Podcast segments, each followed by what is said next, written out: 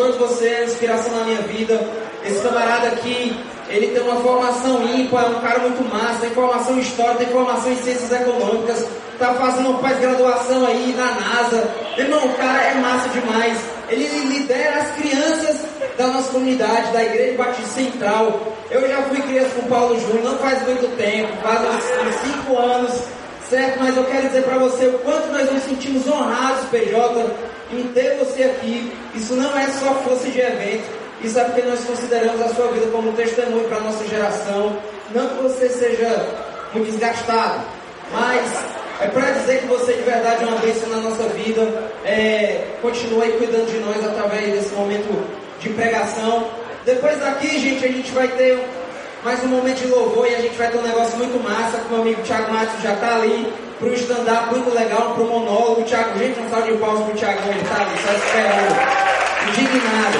Mas a gente vai ter um negócio diferente aqui depois do PJ, então se liga aí. PJ, obrigado por tudo, meu amigo. Fica na paz. O negócio está contigo aí agora. Valeu. Mais uma vez, eu me chamo Paulo Júnior. Discípulo de Jesus também em processo de restauração, lutando com várias mazelas. Mas o importante é que eu estou limpo, só por hoje. Graças a Deus o Senhor tem me sustentado, né?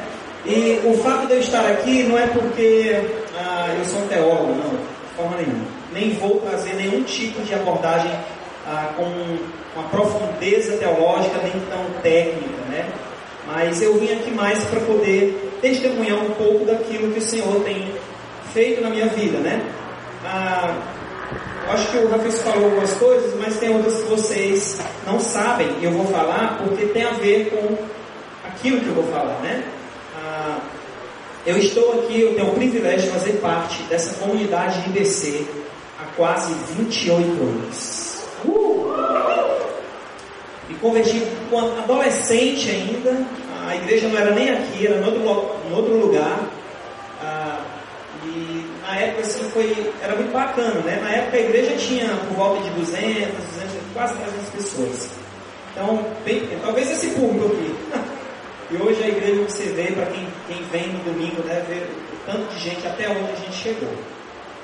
Enfim, então, ah, eu vou dar um pouco do currículo, que é para vocês, lá na frente, vocês poderem entender um pouco onde eu quero chegar. Né?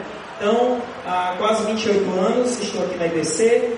Ah, eu coordeno hoje o Ministério Geração Futuro, pelo voluntariado Geração Futuro, tem alguém por aí? É, tem uma galera por aí tenho o privilégio de poder servir vocês assim, uma honra muito grande, tá? E, e eu, ser, eu comecei a servir no Geração Futuro ah, em 2000, né?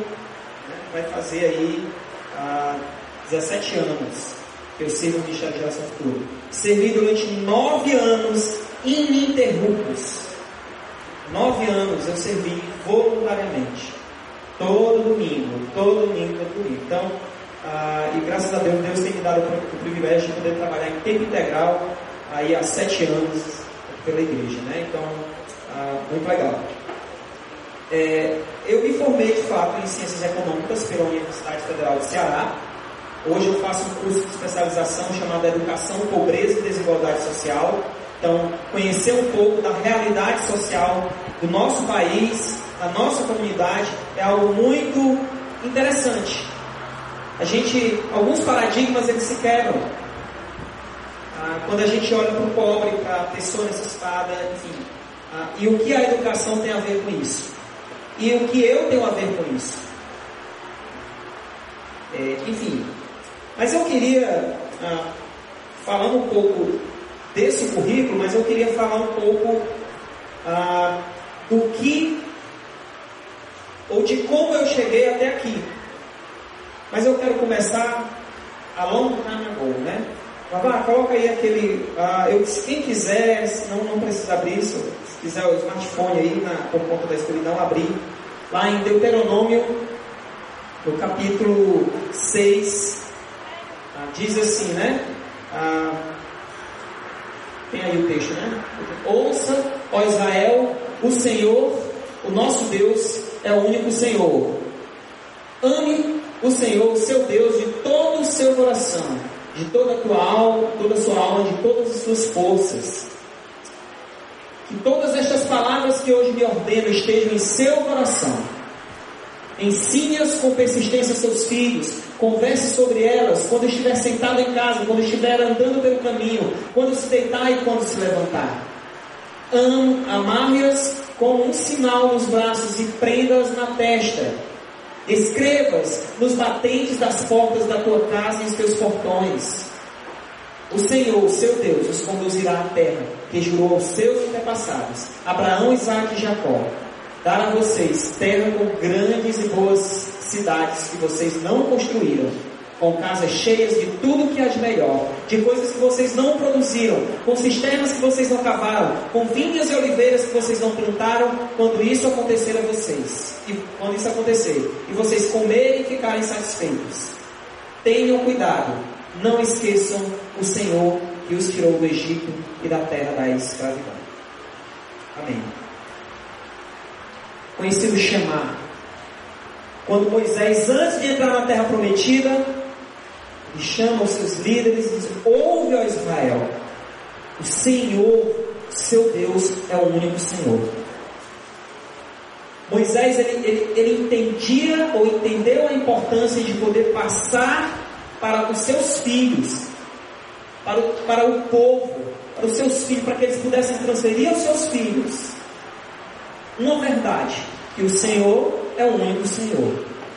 Ele diz: lembra-te, você vai se lembrar de tudo. Olha, todas essas verdades você deve colocar como um sinal. Você faz de tudo, pinta na parede, amarra, né? É, é, é, coloca alguma coisa para que toda vez que você entrar na casa, em casa você possa lembrar que o Senhor é o único Deus. Então Moisés, ele entendeu a importância de transmitir, de transmitir a história de Deus, as verdades de Deus através da, das gerações. E hoje estamos nós aqui. E hoje estou eu aqui. Por algo que alguém lá atrás entendeu a voz do Senhor e disse: passa para frente, passa para frente, passa para frente. Essa é a verdade. Eu sou o único Deus. Ah, nós, como cristãos, nós temos uma identidade chamada de multiplicadora. Eu sou um discípulo de Jesus. Se eu entendo a história de Deus, se eu entendo a história de Jesus na minha vida, eu preciso saber que eu sou um discípulo que preciso fazer, preciso multiplicar essas verdades. Eu preciso fazer ecoar essas verdades e multiplicá-las. Porque isso faz parte da minha identidade. Quando eu recebo o Senhor, quando eu recebo Jesus, Ele quer que eu, como discípulo, multiplique e faça e transfira isso para frente ah, para mim é um privilégio muito grande, gente, quando eu. Ah, nem tanto hoje, eu não lido diretamente com as crianças, né? Eu coordeno um ministério. Eu, eu coordeno um braço né, de suporte aqui da igreja, que é o Ministério Infantil. Mas estar com as crianças ou promover algo para as crianças é algo tão fantástico que só quem está ali lidando diretamente. E chega no momento quando uma criança diz assim: eu quero Jesus como meu amigo verdadeiro para sempre. Certa vez eu estava no, no, fui dar uma aliás, eu fui dar um ensino, né? Faltou o voluntário e tudo mais, eu fui dar um ensino numa das turmas. E uma criança de seis anos chegou no final, quando todo mundo correu, todas as outras correram para poder ficar nos seus grupos, só uma veio e me abraçou, pegou na minha perna e disse, tio, Deus é muito legal, né? Então, o privilégio de você poder transferir uma verdade, falar da verdade para uma criança e receber dela um carinho e um entendimento, perceber dela um entendimento sobre essa verdade é algo muito legal. Mas, enfim, nós temos uma identidade multiplicadora. O ceticismo moderno, nós estamos diante de um ceticismo que começa a, ainda na adolescência. É um ceticismo religioso, social, político, começa cada vez mais precoce. É, eu li aí num, ah, num, livro e também alguns escritos, um estudo do Instituto Barnard e do USA Today, que os jovens, eles estão cada vez mais abandonando a sua caminhada cristã. Estima-se que cerca de 70 a 80% dos jovens, eles se desviam da fé, eles se desviam da sua caminhada cristã quando eles terminam o ensino médio e eles ingressam na faculdade. A religião tem diminuído cada vez mais a sua influência sobre os jovens. E isso ocorre por vários motivos. Mas o principal é a diminuição da influência da igreja entre adolescentes e jovens, porque ela se, ela se apresenta longe dos problemas do cotidiano dos jovens, dos adolescentes, e é contra questões importantes como concubinato, por exemplo, liberdade sexual, métodos anticoncepcionais, aborto e vários outros, drogas e por aí vai. A igreja parece que encontra uma certa resistência em ter que aprofundar assuntos assim, com receio talvez de despertar a curiosidade nos jovens. Ou então porque ah, cria uma espécie de legalismo religioso barato que não leva a canto nenhum. E os jovens estão indo. E a mídia vai falando, e a mídia vai abrindo. Os Big Brothers da vida estão aí para nos dar o exemplo. Isso aí eu, eu extraí de um texto chamado, é, de Lúcia Melo de Souza Lehmann, a autora aí, escritora, depois se quiser pesquisar. A desconexão e a desestruturação familiar cada vez mais contribui para um distanciamento das relações afetivas. Desconexão, desestruturação familiar, o ritmo de vida, o ritmo frenético. O pai vai para o trabalho, a mãe vai para outro, a mãe tem que trabalhar, os filhos vão para a escola, o carro escolar traz a criança e muitas vezes fica com a babá. Uma vez eu, eu, ah, eu alguém comentando comigo no trabalho dizendo o seguinte, foi na escolinha buscar a filha e aí quando de repente estacionou, aí veio o carro pegar, o chofer pegar uma outra criança Certo? A babá desceu do carro e já veio com a toalha e o pijama na mão para poder dar banho na criança, colocar o pijama para poder ela chegar em casa, ela já chegar dormindo. E o pai e a mãe, como vão ver? Que coisa! Nós estamos vivendo num mundo que é essa, essa loucura, imediatismo, é trabalho para lá, trabalho para cá. Nós precisamos dar satisfação, nós precisamos ganhar dinheiro e por aí vai. O mundo pressiona, a sociedade pressiona, as condições sociais as condições econômicas pressionam. Só para vocês terem uma ideia. Em média, 40 horas por ano. 40 horas por ano, uma criança passa com seus líderes na igreja. 30 horas por semana, em média, uma criança passa com seus professores. E muitas vezes na escola, elas vão enfrentar ideias completamente é, contrapostas às verdades bíblicas. 30 horas por semana em casa, em frente das diversas mídias, TV, redes sociais, jogos, etc. 45 minutos por semana. A pessoa vem, ou a criança, ou jovem, adolescente vem para poder aprender verdades bíblicas. Será que nós, como jovens, como adolescentes, mas principalmente como jovens, estamos preparados para entrar numa sala de aula na faculdade e defender a história de Deus e defender a nossa fé? Estamos diante de uma sociedade completamente imediatista, relativista. E isso, entre as crianças e adultos, dita o ritmo da vida, das escolhas. Seja feliz agora. Ah, peraí, ó. Esse negócio de religião, Ninguém discute não. Você tem a sua, eu tenho a minha, acabou-se. Eu quero aquele iPhone 7 Plus, uh, agora tem que ser, eu tenho que juntar minhas economias. É imediatismo. Religião não se discute. Estamos diante de uma sociedade completamente cheia de incertezas, incertezas da vida, do futuro, da política. Quem sou eu nesse mundo? Qual será o meu futuro? E o meu emprego?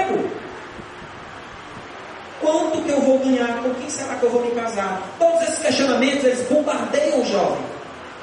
E hoje, mais precocemente, os adolescentes, cada vez mais, preparativo para o Enem. Antigamente eu, não, eu tinha que ir até o finalzinho, tinha completar 18 anos, terminar o ensino médio, para poder pensar no que eu vou fazer. E nem sequer meu pai perguntava, menino, tu vai ser o quê? Perguntava, não.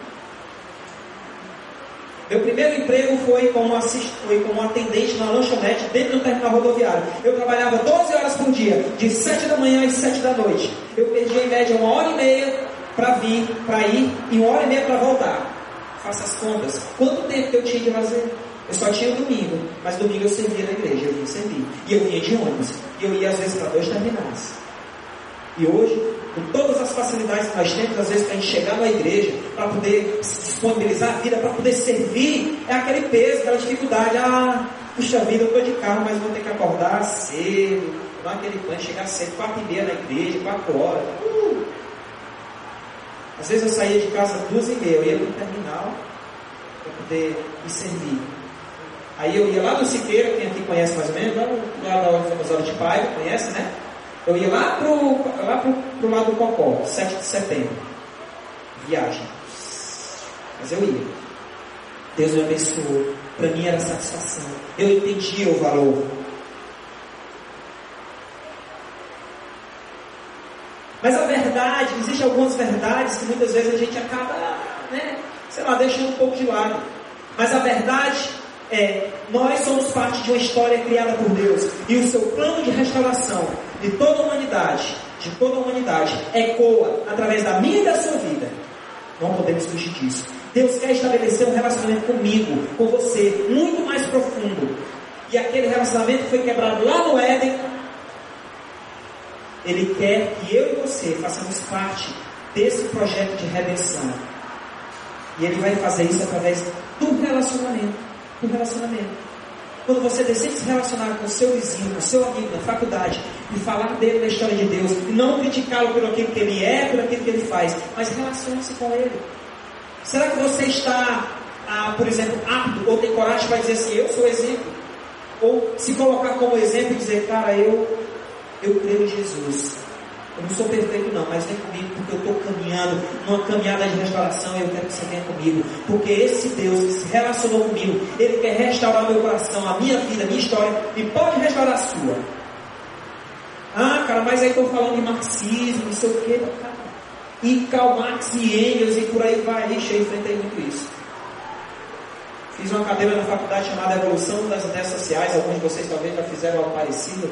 Onde é questionado tudo.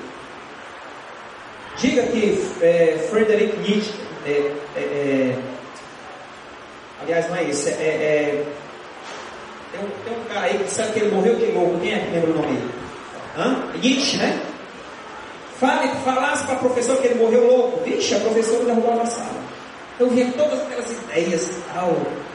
E, e, e aí, para a gente poder se levantar na sala e dizer, eu creio em Deus, essa, essa, história, ela dizia o seguinte, a minha professora disse assim, rapaz, olha, eu acredito sim no dialequinho, mas em Deus não acredito não. Ela disse isso na sala. Então nós somos bombardeados, cheios de conceitos, a gente vai para a faculdade, e aí, logo no início, vem todo aquele bombardeio e começa a questionar a sua fé. Se você não tiver firmeza, se você não tiver entendimento desse relacionamento com Deus, de que ele é real, de que ele é possível, realmente aquela estatística de 70% a 80% ela se torna verdade. Deus é um Deus de relacionamento, Pai, Filho e Espírito. Ele se relaciona comigo, com você. Nós precisamos nos relacionar com o Criador e com outras pessoas. E como cristãos, devemos influenciar outros a manter uma maior intimidade com esse Deus. Deus é um Deus da modernidade. A Bíblia fala lá em Hebreus 13, 8, diz: e Deus é o mesmo, ontem e hoje será para sempre. Se você tem, ou se você tiver esse relacionamento com o Pai, o seu hoje será o melhor. Você vai entender o seu ontem, ou o ontem que a Bíblia fala. E você vai poder impactar na eternidade. Você vai poder impactar a vida de outra pessoa. E isso vai ser para a eternidade. O seu relacionamento com Deus vai ser para a eternidade. Hoje há uma necessidade de se pensar intergeracionalmente, né? A igreja tem a forma mais criativa e profunda de transmitir a palavra de Deus é, para a família. A escola tem a forma mais bem programada de transmitir as informações para os pais. A família tem o maior tempo possível para transmitir princípios e valores aos filhos. Uma família. Aonde as crianças passam mais tempo? Em casa, com a família. Os pais, nós pais, eu sou pai, tenho um filho de 3 anos e meio, e o meu grande desafio é poder aproveitar o tempo que eu tenho em casa para poder transmitir a história de Deus, as verdades de Deus, falar sobre Jesus para o meu filho. Porque a escola não tem esse tempo, a igreja não tem esse tempo, a igreja tem que assumir às vezes o papel de, de poder educar as crianças na caminhada cristã. Não. A família, porque não consegue, quer transferir essa responsabilidade para a igreja. Não, não pode. A escola não vai conseguir fazer esse papel, porque a escola escolariza, ela não educa. Não podemos mais viver o evangelho, gente, segregacionista, segmentado. Precisamos pensar em transmitir os valores cristãos às gerações em sua integralidade, de forma intergeracional. Só porque você é jovem, isso não quer dizer que você não pode se envolver com a criança e ser referência, e ser exemplo na vida dela. Vocês, como jovens, ou como adolescentes, vocês podem ser referências para a vida da criança. Vocês, como jovens, vocês podem ser referência para os adolescentes. Vocês também podem buscar outras referências. Quem são as pessoas que eu posso olhar na igreja, na, na, na minha caminhada, no meu ciclo de relacionamento, que eu posso dizer, rapaz, eu quero ajuda, eu quero ser, eu quero seguir aí, eu quero ter essa referência. E aí, por que o meu currículo? Porque é, por que, que eu falei que eu me converti desde cedo? E, e bom, isso não faz tanta diferença. Mas para minha história faz diferença. Porque quando eu cheguei na igreja, eu, várias pessoas foram referência para mim. Eu tive um mentor enquanto namorado. O meu ex-patrão, né? É, é, membro da nossa igreja também, foi referência para mim. Várias vezes parou na hora do trabalho, peraí, vem cá, vem cá, vem cá. Conversar. Parava tudo que tinha para fazer, vem cá, conversar o que está acontecendo. Foi que deu de errado. E aí eu ia lá, conversava com ele, contava os problemas, meus dilemas, enquanto jovem e tudo mais, e ele parava. Ele investiu na minha vida. Jovens, sejam atenciosos com as crianças, exemplos de fé para os adolescentes, respeitosos e obedientes aos pais e cuidadosos e ouvintes com os idosos. Como eu estou vivendo para transmitir o Evangelho para esta geração e qual legado deixarei para as próximas? Como jovens cristãos, será que pensamos em formar seguidores?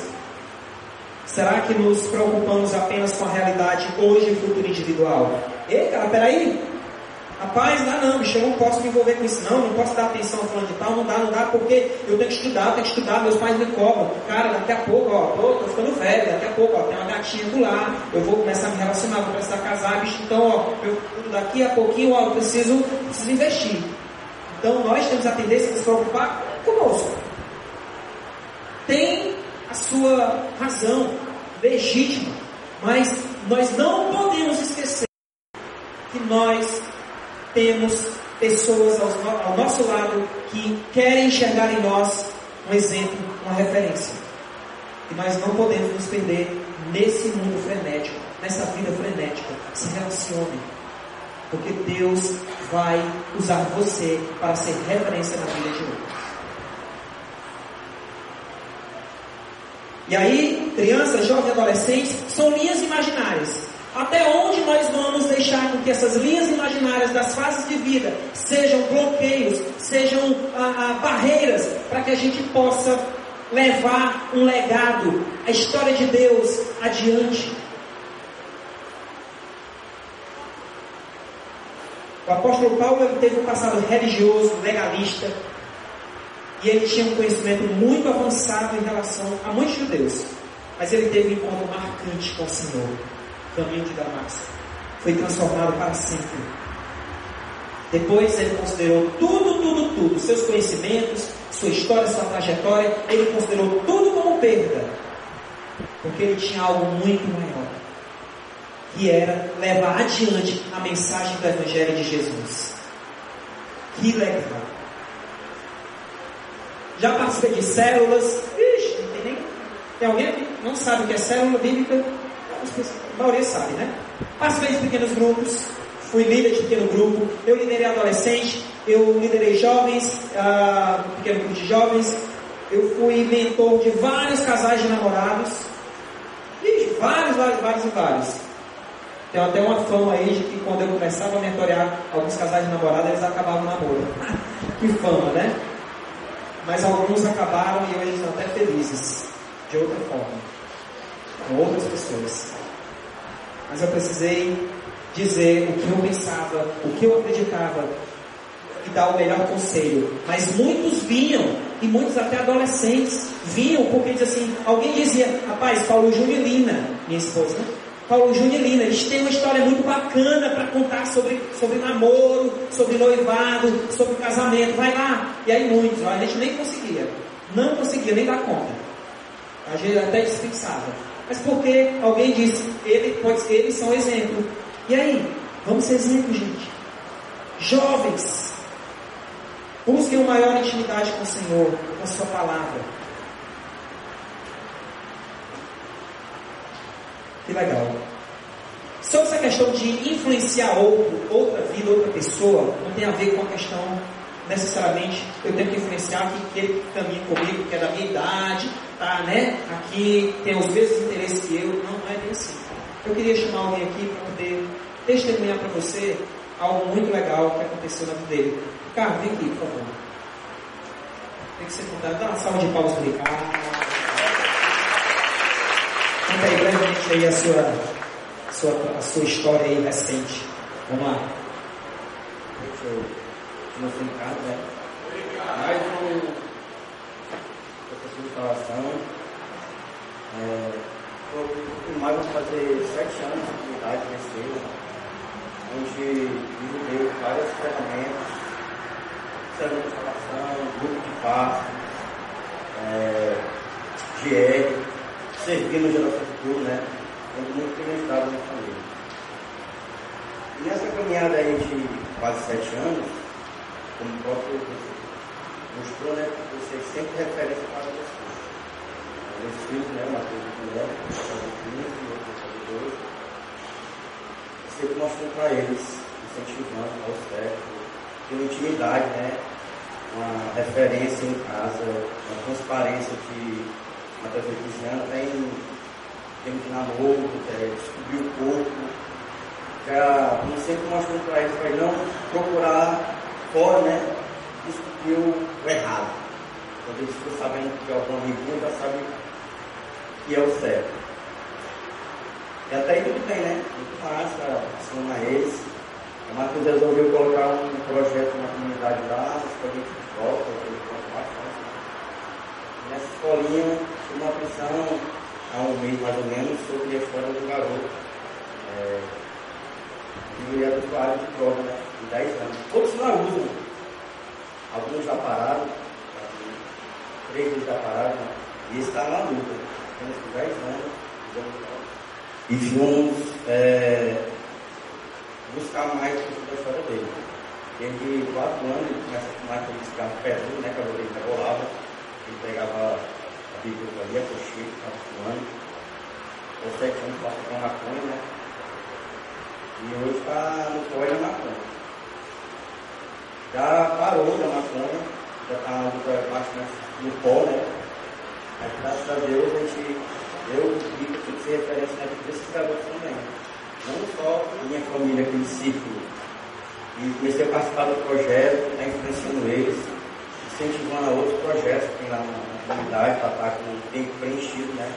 Não estar disperso na rua, que nem vazio, ao diabo, né? Muito massa que o Paulinho não tem pai, né? O pai dele faleceu. O só mora ele, o irmão mais velho, a avó e a mãe. A avó é usuária, o irmão. E ele estava usuário também. Lutando aí, eu estou conversando sobre isso. E hoje em dia ele me chama de pai, né? Pai, eu posso chamar de pai? Pode vou deixar ele no OP, acompanho ele no projeto lá. E uma vez não, não fui deixar eles lá, né? não ter que buscar, porque eu tinha uma, reunião com o Gero. E ele chegou e disse, ai que nem buscar a gente. E me desenhando, começou aquela intimidade, família. E ontem no carro deixar ele dizendo, com vontade de chorar. Eu, por quê, mano? Estou com amizade com vocês tão boa, tão legal. Isso não tem preço, né? Deus falando mesmo, respondendo o gesto de se referência naquela comunidade que foi privilégio ali, né? Tem várias é, complexo para passar por crime, para droga. E antes ele dizia que tinha um apelido de droga, né? O apelido é droga, todo mundo me chama de droga. E quando eu crescer, eu quero ser do PCC, do Mundo Vermelho. E hoje não, hoje o apelido dele é, ó, o apelido mais legal, é Graviola. E ele é bem grande, né? Graviola, acho que é por dentro, Graviola. E tá uma criança bem melhor, bem melhor mesmo. Glória a Deus por a gente pode estar agindo na criança, né?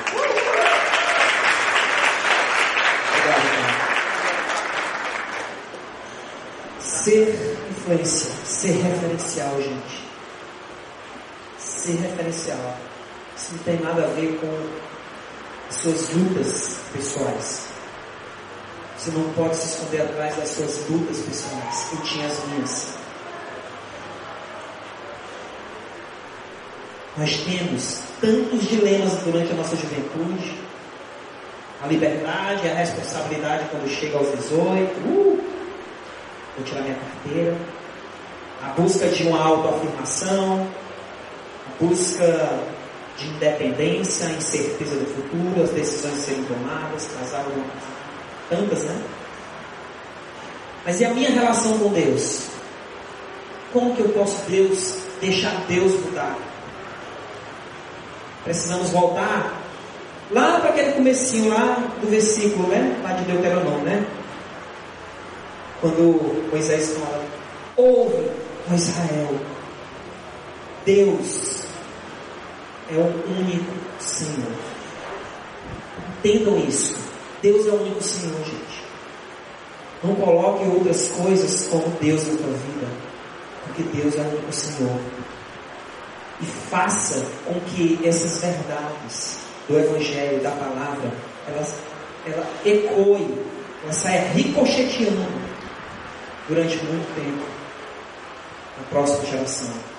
Precisamos nos disponibilizar sermos canais onde podemos ecoar a mensagem do Evangelho. Temos o desafio de sermos pessoas voltadas para o Evangelho do exemplo, da multiplicação pela vida, pelo relacionamento. Coloquem o seu coração aos pés do Pai. Só aqueles dois versículos, tá? Coloque o seu coração aos pés do Pai. Como diz lá em 1 Pedro 3,15. Antes santifiquem a Cristo como o Senhor no coração. Estejam sempre preparados para responder a qualquer um que lhes pedir a razão da esperança que há em vocês. Coloquem a sua mente diante do Criador, como diz lá em 2 Coríntios 10, 5. Destruímos argumentos e toda pretensão que se levanta contra o conhecimento de Deus e levamos cativo todo pensamento para torná-lo obediente a Cristo. Coloque sua mente diante do Criador. Finalizando, você, cada um de vocês, é responsável por carregar um testemunho de amor, de serviço, de santidade, Seja exemplo, buscando uma intimidade maior com Deus através da sua palavra. Só assim você poderá sobreviver diante dessas pressões do mundo, da sociedade, expressões do pecado, expressões pessoais, individuais. Queria que você saísse daqui hoje, né? levando pelo menos um desses desafios. Né? Você vai continuar, ou nos próximos dias, se você pensasse muito sobre isso. Como ser exemplo. Transmitir a palavra. Para adolescentes, para crianças, para outras pessoas, até para idosos. Qual o tempo que você tem dedicado para isso? Ou você está se preocupando só com você mesmo? Com o seu imediatismo, com o seu mundo, com o seu futuro individual, eu louvo ao Senhor, porque às vezes as pessoas dizem que eu cometi algumas loucuras na vida. Eu cheguei até a trancar um semestre na faculdade, porque eu queria fazer parte de um momento na igreja, eu não estou dizendo isso como exemplo, tá? Mas eu queria fazer, eu queria fazer parte de um momento que era muito estratégico para a vida da igreja. Eu disse, Deus, eu quero considerar perda tudo, porque eu quero conhecer um pouco mais sobre o Senhor, sobre Deus, sobre esse momento da igreja. Então, ah, Deus assim possa, de fato, abençoar a vida de cada um de vocês durante esses dias. Que não ficasse só. Eu não teologizei nada, gente. Eu não sequei nem versículo. Nada. Eu só citei aquilo que a Bíblia fala. Somente. Então, não tem nada de teologia. É vida. Vida. E muitas vezes a gente tem medo de dizer assim, cara, vem cá, segue meu exemplo. E eu queria desafiar vocês a seguir o meu. seguir o meu. De pelo menos investir em outras vidas. Pelo menos isso. Investir em outras vidas, em outras pessoas, para que a propagação do Evangelho ela possa chegar, retumbar em várias outras gerações. Amém? Queria mais uma vez, rapidamente, você pausasse diante de Deus e você considerasse uma pergunta, somente uma pergunta. Deus, como eu tenho sido exemplo para outras pessoas, como eu tenho sido exemplo para que o Evangelho possa chegar a outra geração, a outras pessoas. Pausa aí só um minutinho. Fecha teus olhos, pensa sobre isso. Como, Senhor? Como? Que eu tenho feito? Como eu tenho agido? O que eu tenho colocado como prioridade? Senhor Jesus, quero te louvar, Senhor, por essa noite. Quero que o Senhor olhe cada coração, cada mente que está aqui, Senhor. Esses jovens eles estão colocando o coração e a mente diante do Senhor. Diante do Senhor, colocando a mente e o coração. O que eles têm feito? O que eles têm feito? Como eles têm agido? Com razões até legítimas, Senhor tem feito, o Senhor tem se esforçado ao máximo para ser o melhor filho, para ser o melhor amigo, para ser o melhor irmão, para ser o melhor discípulo. Mas, Senhor, ensina-os a serem discípulos que façam dos outros discípulos de Jesus. Eles ajudem outros a entender e a seguir os teus caminhos. Hoje, Jesus, faz assim, faz assim. Essa é a minha oração. Em nome de Jesus. Amém.